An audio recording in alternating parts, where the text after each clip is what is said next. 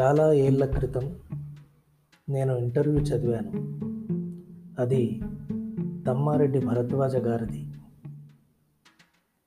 ఆ ఇంటర్వ్యూలో నేను చదివిన ఒక ఆసక్తికరమైన విషయం నాకు ఇప్పటికీ గుర్తుంది. తెల్లవారితే సినిమా ఓపెనింగ్ జేబులో వంద కాగితం మాత్రమే ఉంది.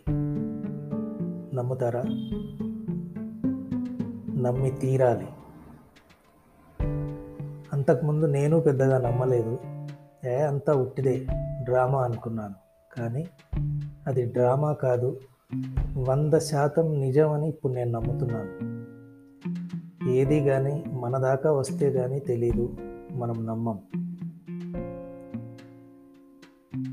ప్రొడ్యూసర్ డైరెక్టర్గా భరద్వాజ గారు సుమారు ముప్పై వరకు సినిమాలు తీసుంటారు. తెలుగు ఇండస్ట్రీలో ఎన్నోసార్లు ఎన్నో పదవులను చేపట్టారు. ఇప్పటికీ ఇండస్ట్రీలో చాలా యాక్టివ్గా ఎప్పుడూ ఏదో ఒక పని చేస్తూనే ఉంటారు. ఎవరో ఒకరికి ఏదో ఓ సహాయం చేస్తూనే ఉంటారు. అయితే ఇంతకు ఏమైంది? ఆ రోజు తెల్లవారిందా మరి? తెల్లవారింది. అన్నీ వాటంతటవే సమకూరాయి. ఆ సినిమా ఓపెనింగ్ కూడా వారు ప్లాన్ చేసుకున్న దానికంటే బ్రహ్మాండంగా జరిగింది. మరో ఇంటర్వ్యూలో సత్యజిత్ రే ఒక మాట అన్నారు. దీన్ని నేను ఇప్పటికే ఫేస్బుక్లో ఓ మూడు నాలుగు సార్లు కోట్ చేశాను.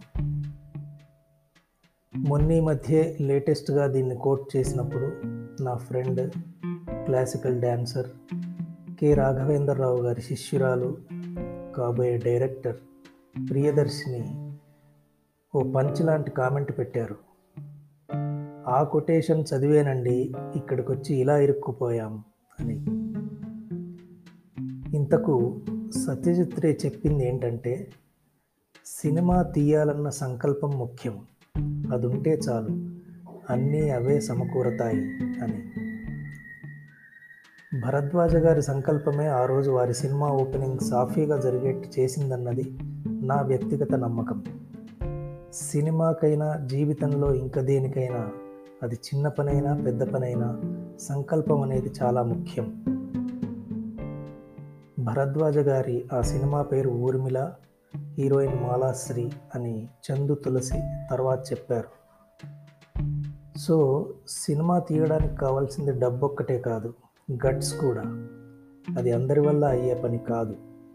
ముఖ్యంగా సినిమాకు బయట ఉండి మీరు సినిమా ఇలా తీయాలి అలా తీయాలి first half okay second half సాగింది ఎడిటర్ నిద్రపోయాడు మణిరత్నం ఇంకా సినిమాలు మానేస్తే బెటర్. ఇది అసలు పింక్లా లేదు అర్జున్ రెడ్డి దేవదాసులా లేదు. ఇలాంటి గొప్ప గొప్ప విషయాలు చెప్పే మేధావులు ఉచిత సలహాదారుల వల్ల అసలు కాదు. వీరందరి గట్స్ జస్ట్ ఫేస్బుక్ వరకే పరిమితం. అదన్నమాట. The end.